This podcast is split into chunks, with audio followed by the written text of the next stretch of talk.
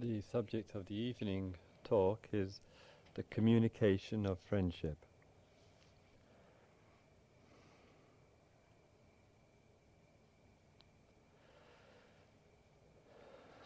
As we see ourselves move through our life, we become aware of the friends that we have had contact with in the past.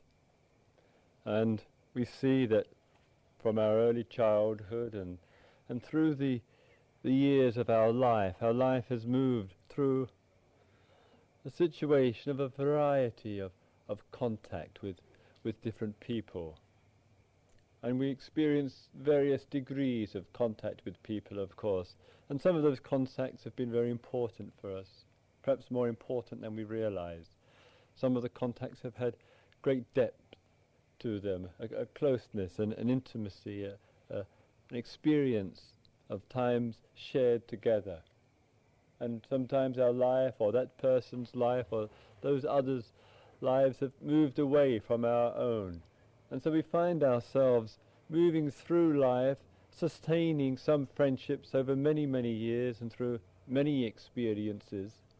And sometimes the friendships themselves dissipating, parting, and so the people that we knew, that we that we felt so close to, we, we haven't seen or, or heard of for, for years. And that's a similar experience for many of us as, as we move through life. And sometimes, and it occurs sometimes in, in retreats, that we have the me- our memories arise, and we remember particular people that we haven't perhaps thought about for years, and and they come very clear to us, and we remember that time of that, that contact, that exchange of affection and, and warmth. And those people have come and gone, and we've moved into new times. And I remember on one, one retreat, one of the, the meditators had a very strong memory, he was in his 30s, of, his, of a school teacher when he was a very small child of seven or eight years of age. And and she arose in his meditation very, very strongly, and he remembered what a, a, positive and beneficial influence she was in his life. And he, as a young boy, was going through a very difficult period at, at that time. And the teacher always lent a, a sympathetic ear, and, and it came up very, very strong for him through the course of his meditation. And during the retreat, he made something which was quite un- unusual. He made the resolve to go and find his, this person, this old school teacher, and thank her. And all he knew, of course, was the school and the area, and this was something some 30, nearly 30 years ago. And he went, and he went back to that school, and he made in- inquiries at the local government, and he got hold of her name and he got hold of her address.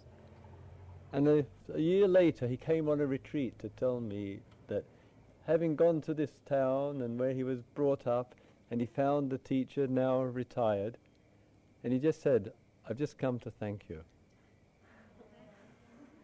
An extraordinary thing was that he'd only been speaking to her for a few minutes, and she says, I know who you are. and, he could re- and she too could remember him and remember that contact through all those years and all those countless number of young children, she remembered this unruly young boy in the classroom.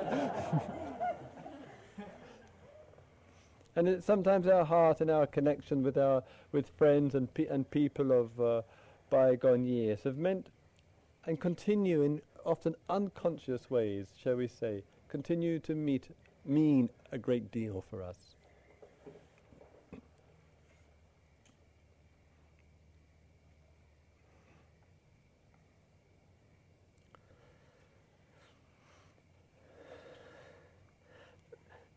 And there is obviously a major qualitative difference between an acquaintance and friendship.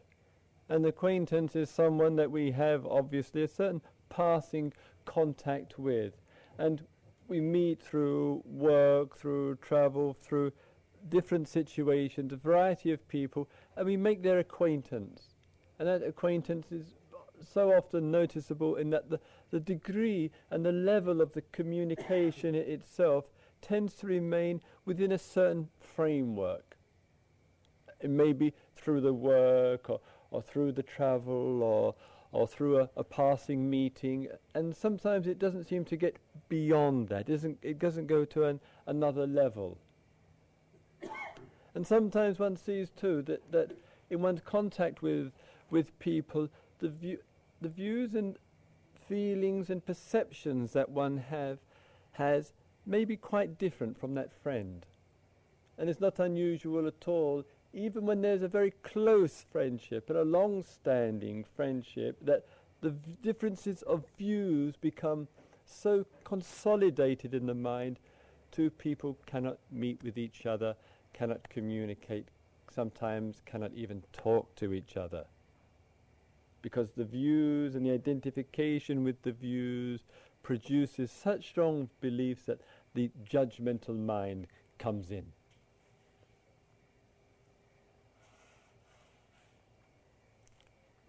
And so, in our looking at ourselves and, and our relationship with our friends and relationships with people in life, there's a whole field of inquiry for us, whole field to look at with, our, with care and with interest.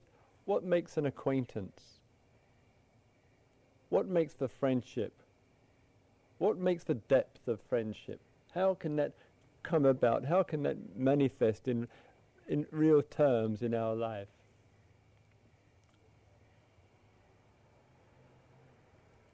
And they did, re- there's recently one of these um, polls. I'm probably like yourself, I'm very suspicious of these polls and, and they keep coming up with new tidbits of informa- information and then another poll refutes it and provides something else.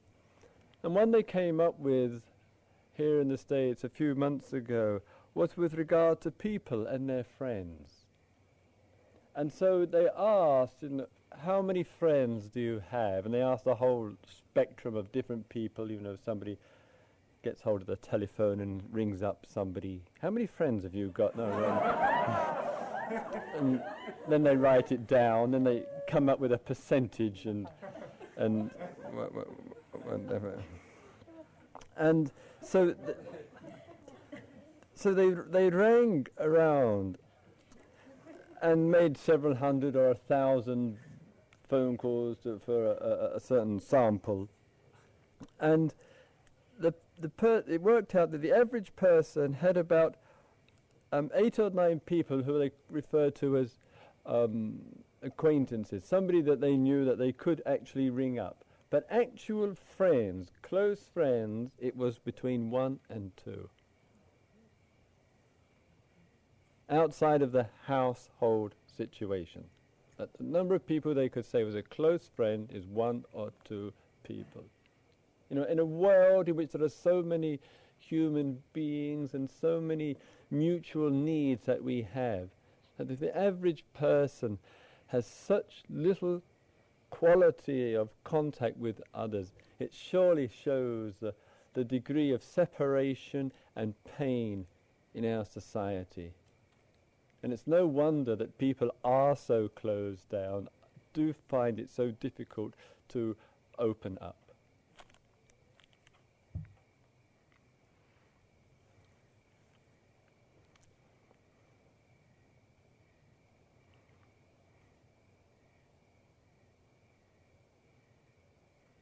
So in this whole area of of communication and and warmth and, and the extension of of friend, friendship in in life, one of the patterns which often shows in ourself is, and this is where the social conditioning and the various inhibitions can uh, generate themselves.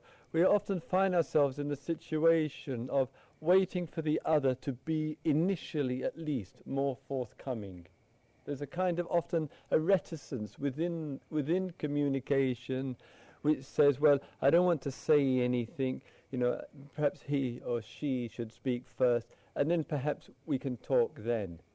And when both people are thinking exactly the same thing as they sit next to each other on a bus or they're waiting in the queue. It, it's not exactly stimulating conversation. so in, in our awareness and in our connection with, with life and with, with other people, there needs to be within that connection and communication someone who says it's worthwhile to initiate, to create the spark, to, to, to make the catalyst for a communication together.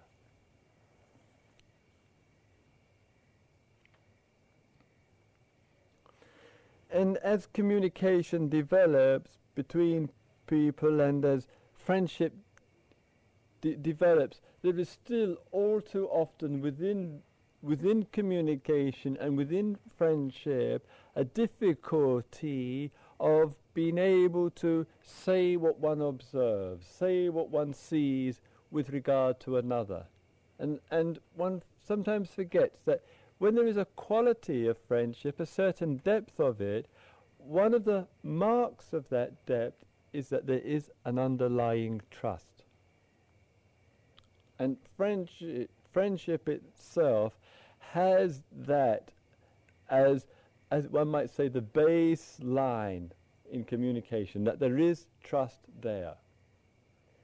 And with, within trust, which is almost a two-way channel between two people, much can go in a very real way back and forth, once that is there.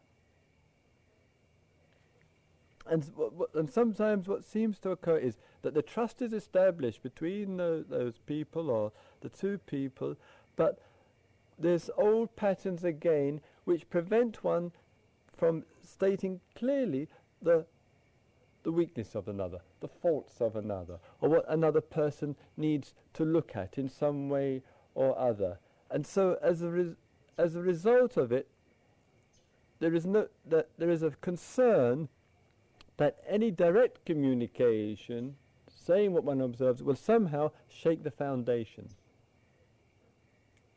But good friendship stands easily, can stand that kind of test. And as one sees, and as we see so many times in giving feedback and in, and in saying something, it's not only what one says. It doesn't matter how clear and precise and how much insight that one may have into another person and what's happening for him or for her, but also how it's said. And it's the how it's said, the way that it gets is generated over, which is really the all-important test of one's friendship, of one's wisdom. Because so often when something isn't said in a, in a background, with a background of affection and care, the very thing which one desires to produce in the other produces its opposite. Such is the paradox of this life. You, you, one, one sees something another another person, one feels it's not helpful. It's it, it's causing pain. It's um, it's it's harmful for the relationship or, or for the communication, and one comes across, as we so easily and understandably do, in a kind of um, forceful, say, or aggressive manner, or in a negative tone, and the very thing which one wishes to change inside of the other, it actually reinforces it. A person may a person may be angry and negative and judgmental, and one wishes that to uh, be changed, but one comes across with the same mind angry, negative, and judgmental. And as a result, it reinforces that kind of mind.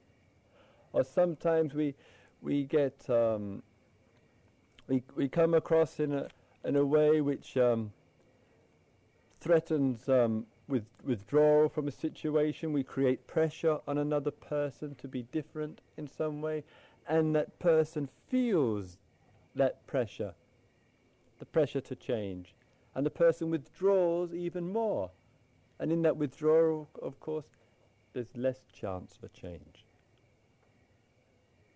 So, in other words, in our relationship, in our connection and communications with, with people, coming and communicating in a way which is clear at what one sees and affectionate at the heart level is the combination of the two is the one which is most likely to be validating, most likely to, to be transforming, most likely to assist in the depth of communication.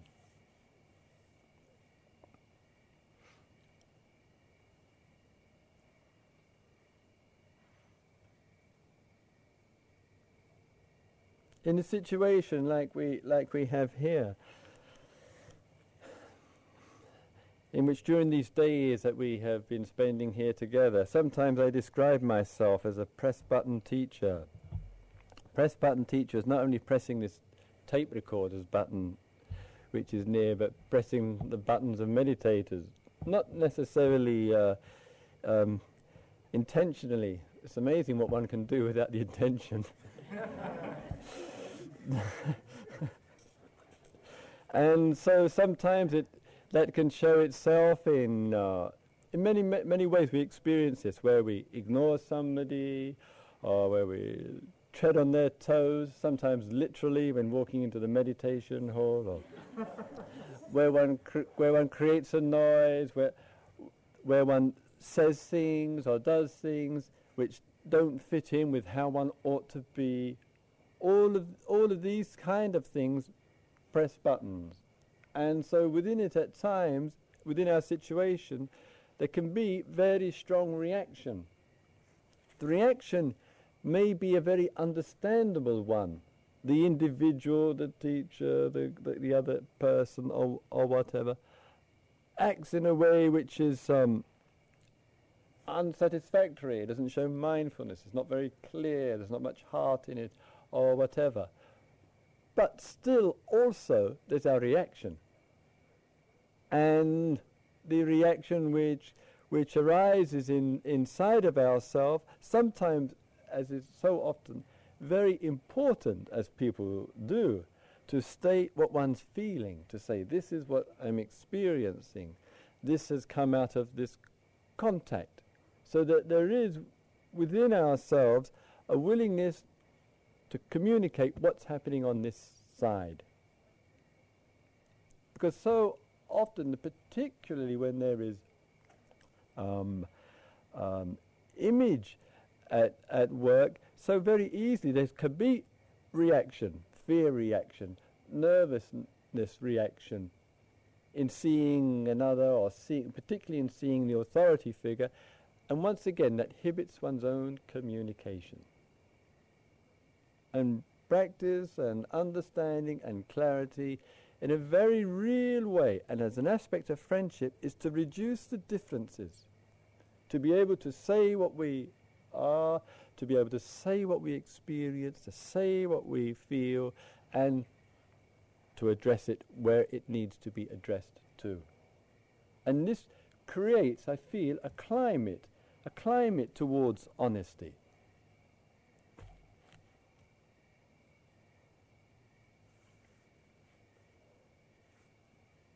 And in this world, and it's in a way, this is a little. I mean, it's very common everywhere, of course, and here um, in in in the states, it's uh, there's a certain cultural background, rather more noticeable here, I would say, of um, towards creating heroes and heroines. And I'm not sure whether this is a um, something of a legacy from the Wild West or what it is. but it's, it's certainly a phenomena here. And so one sees that the need to create, and, and we see all this, the fresh hype now about Michael Jackson, you know, and, and, and suddenly he's elevated the poor fellow, you know, completely projected right out of reality and all and all all that all that it means. And the same is now being now taking place with the uh, through through these elections which are taking place. The, the, the, the attempt takes place to, to lift somebody off the earth, you know, to create out of them a kind of god or, or, or, or mythology in some way or other. And that's not good for the people that do that, but neither is it good for those who are on the receiving end of that, because it creates a dishonest climate. And, and we need to see ways and means in our, in our own life where we find ourselves being caught up into projecting upon and creating that an aura around anybody.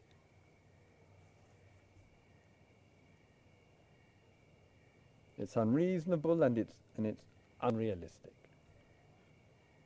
In, in Barre uh, some time ago, in, at the centre there, I took in to the meditation hall just before going to give the evening talk a roll of toilet paper and I put it down beside me. Which immediately created some curiosity as wondering what I was going to do during the middle of the talk. and and just speaking about I can't remember what the subject of the talk was, but I said, this is some years ago and things have got better. The, but uh, what I said was, please re- remember, every day the gurus use this.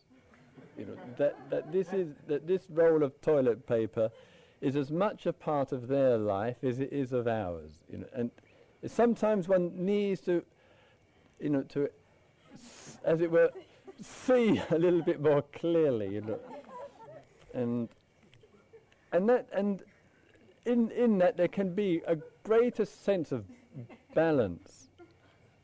Otherwise, it just it becomes unrealistic, as I say, these these relationships. Re- I remember years ago for my for, my, for myself um, in the mid '60s, I was um, uh?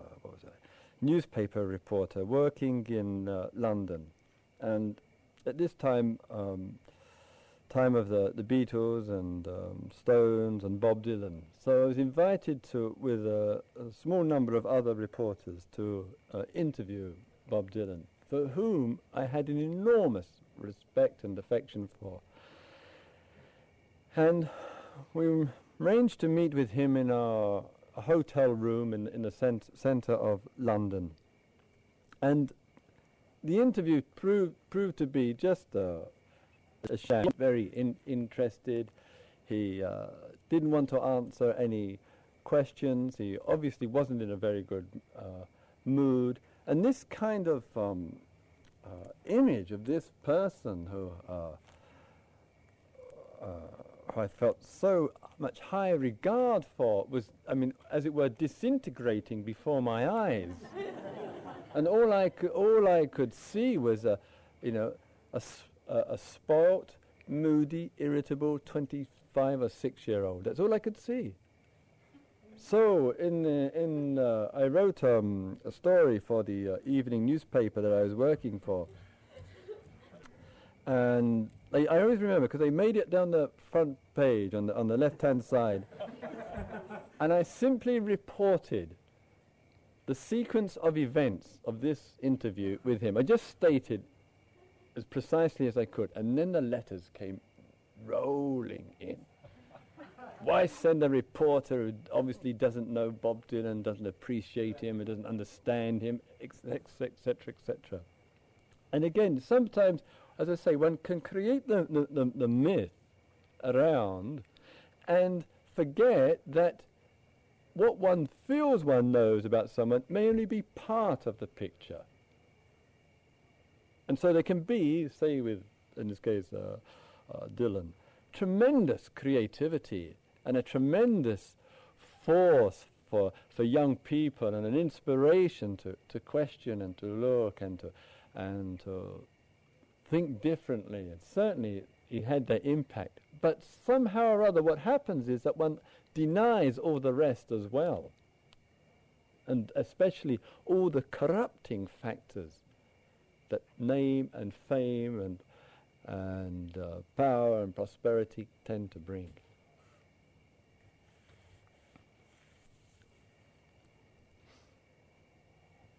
So in our in our in our connecting with life, it's truly a kind of way tr- trying to find ways and means in life which we connect each other from a genuine standpoint of equality.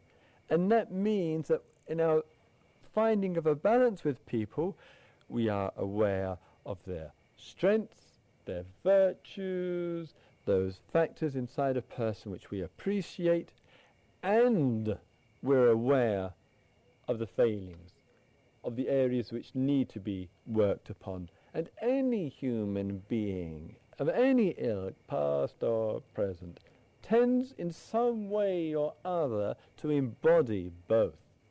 The degrees, of course, may vary, but human beings are strengths and weaknesses, virtues and, and failings, and, and a dynamic of both. That is a human being.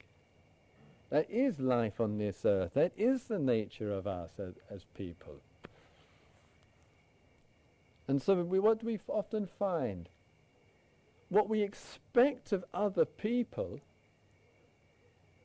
we can't even fulfill in ourselves.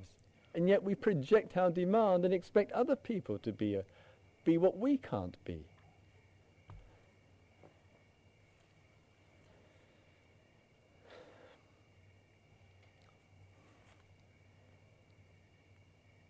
The former president of India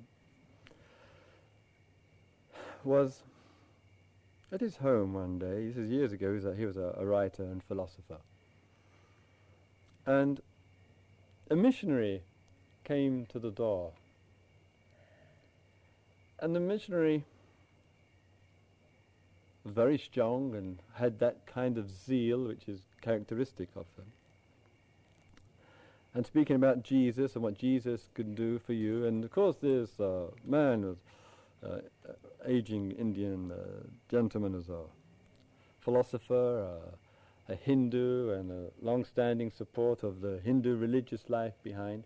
And the missionary came off across a lot of pressure and a, and a lot of persuasiveness and, and judgmental and dismissive of other practices and other traditions. That, that mind which so easily in any religion becomes narrow-minded.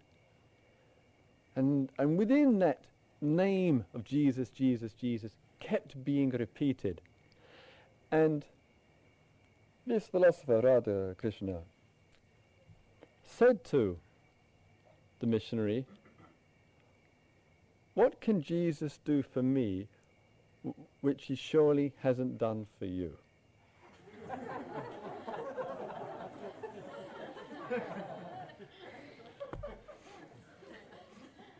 Talk about cutting to the bone. And so, again, within certain situations, there, there can be the right, there can be the message of love, there can be the, the, the effort to communicate that. But when there's another kind of background that goes with it, the persuasiveness and the telling of others and feeling that others ought to know and all that that goes along with it, somehow or other, what is being spoken about in its heart, in its essence, is forgotten, and all that is left is this persuasiveness. Hence his response.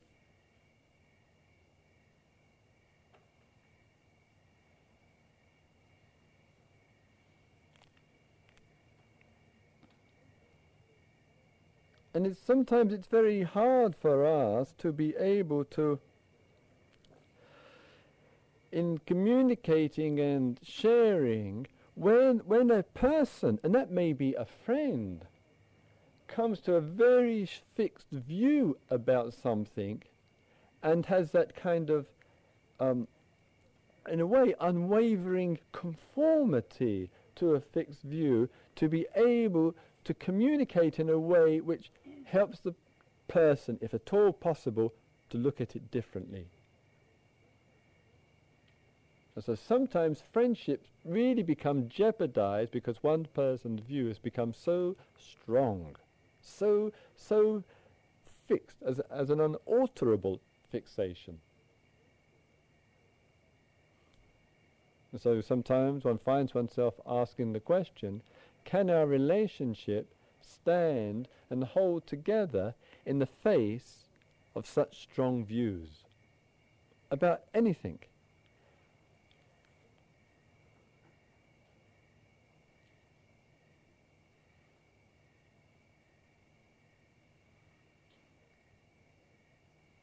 I have two friends and they do meditation practice. And they do it in a somewhat different style, somewhat different method, somewhat different technique. And they tell me they can talk about, they're in a relationship, these two people, and they can talk about anything, it's all right as long as it's not meditation. because once the conversation starts at, on that, it seems to somehow press so many buttons in, in both of them that they end up just arguing.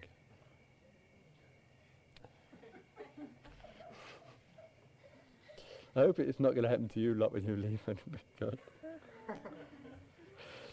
So within communication and and working with differences, it requires a real exploration. And, uh, and I would say that the exploration has its implications not only for us, the person who is trying to be more aware and conscious, but also the larger implications. What we generate socially, what we, what we generate out in the world, what we generate in terms of our views and opinions about a wide variety of things. And quite often, one finds if it seems that everybody has the same view about something, then that, whatever that view is, it's really worth having a doubt in. When everybody's agreeing about something in one particular way, it's always, hopefully it's provocative enough inside of oneself to say, I'm not so sure.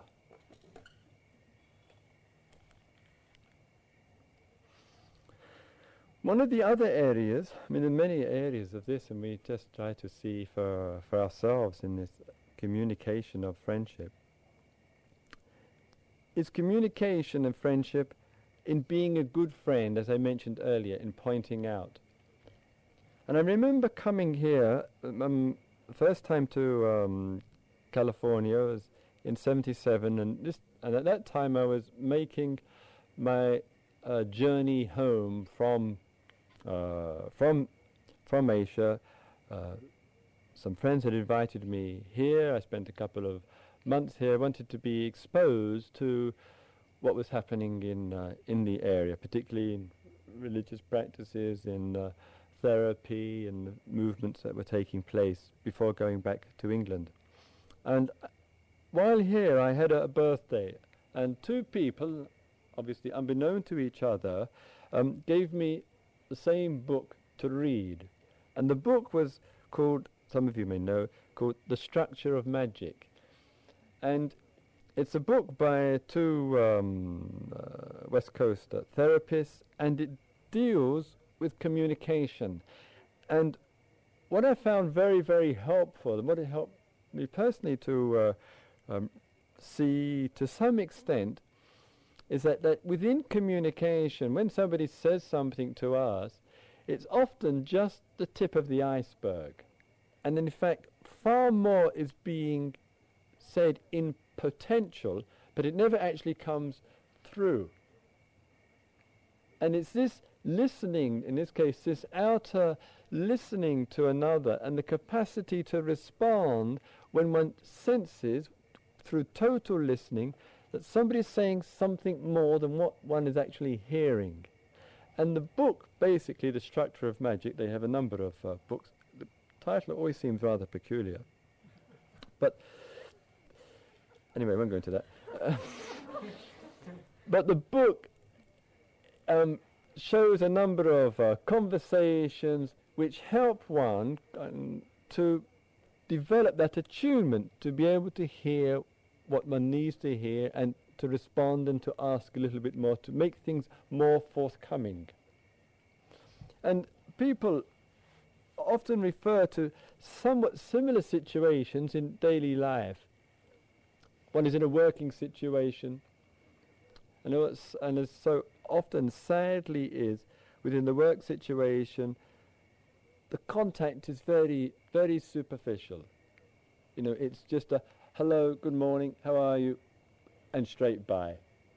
And any kind of discussion which takes place tends to be just at the level of what needs to be done um, and the kind of business mind at work in some way or other. And it never gets below that, beneath that. And it's yet people have, as we all do, have our stuff, have things need to work with, and somehow to get through and past that protective barrier which says, in this social situation we keep to this, and we don't take it any further. And so within particular situations, we find ourselves in that structure. And it's this where I feel that listening and being a good friend really comes in. And one of the things which one notices in that, and in one of the old texts, there's some Sanskrit texts, there's some good advice in that, is that within the field of communication, the trust once again with someone who's virtually a stranger, one hardly knows personally, is to establish a trust. A trust sometimes taking the form of recognition of, putting the energy out to, appreciation, and the comment of it in establishing that trust so that if one wishes to say something to another which one sees and one feels will be helpful to that person, one's got the basis to generate it over. And, and sometimes the way that that can take place, what I found find is quite useful, is through the form of asking a person questions.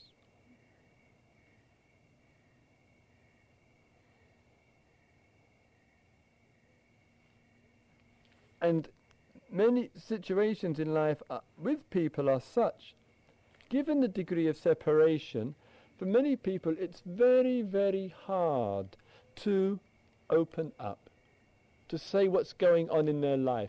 Many a personal relationship, many a long-standing marriage is full of stuff, but it never actually gets talked about. and so two people can live together, sleep together, but never really connect.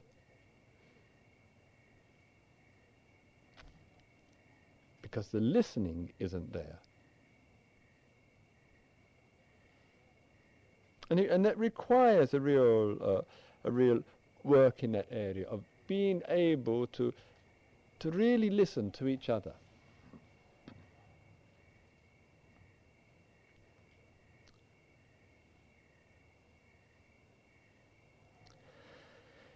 And what one sees and feels and senses sometimes that because people have such, some people have such few close friendships that the opportunity for real sharing and, and, and the exploration of that is an opportunity which doesn't come for many people very freely.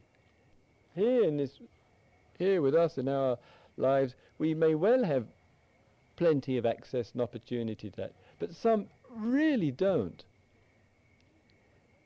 And, and in a way, it's you know, applying those same kind of principles which Freud, in some of his extraordinary insights, re really realized that basically the opening up and the sharing and the communicating itself, bringing something from the dark, as it were, inside and allowing it to come through to communicate, that that is the therapy. And that the, the, the, the, the, the function of the analyst, the therapist, is basically being able to be aware and conscious and sensitive enough in a non-judgmental way. So that gives the person the, the, the, the, sense that they can communicate, they can talk about what's happening, and it's in a in an atmosphere of acknowledgement and appreciation and in confidence.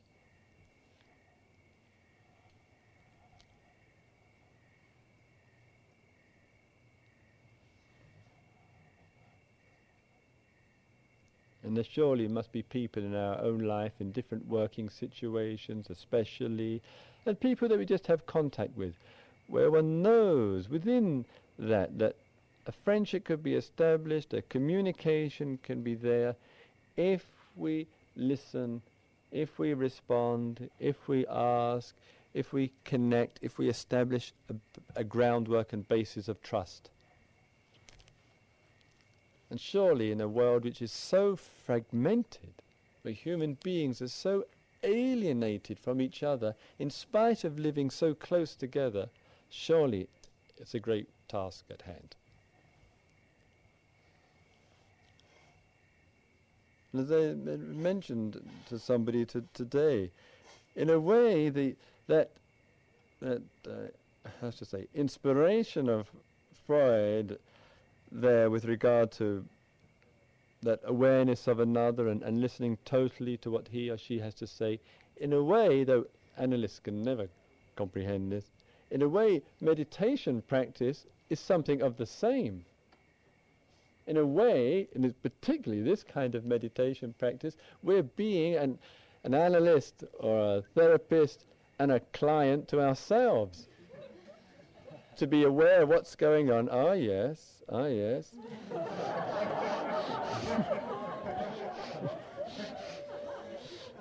in, in a non-judgmental way, you know.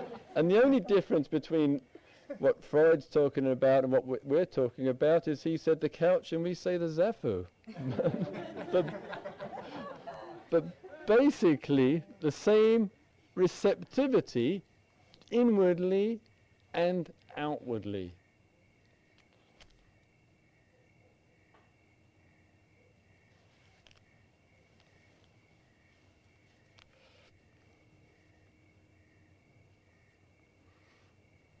in this communicating with others and and and and the meeting with with others, of course, all th this non-judgmental is one of the areas which we always have to be aware of because of the kind of conditioning and the various stereotyping that takes place, is particularly in the field of relationship, in male-female relationship, and how very easily the actions of one when they're hostile or violent or aggressive in some way or other gets into this spilling over. And one we have to be so wary of not generalizing because the generalization makes the image and the image inhibits real communication and so just as in our practice here working and developing a practice in a way of starting afresh, looking afresh, looking afresh at what's happening right now. And in the same spirit of that, in our relationships with each other. The, the endeavor and the, and the wish to see another person as she or he is right now, rather than with the past. In other words, giving the person the opportunity for change. And the image and the stereotyping inhibits that opportunity.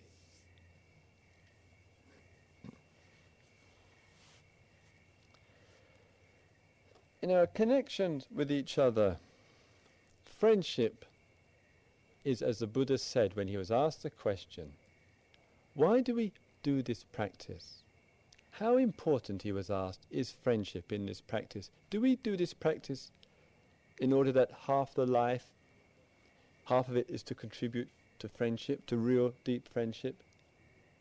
Is half the reason for doing the practice to, for deep friendship? And the Buddha said, no, don't say that all of this practice is for deep friendship.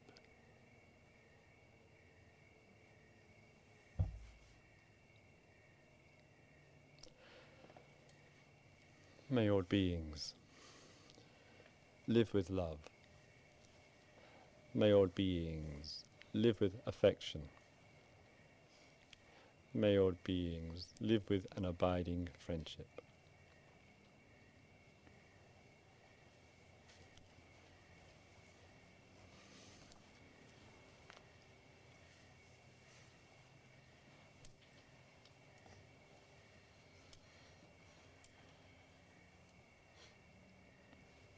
Let's have two or three minute three minute quiet period together.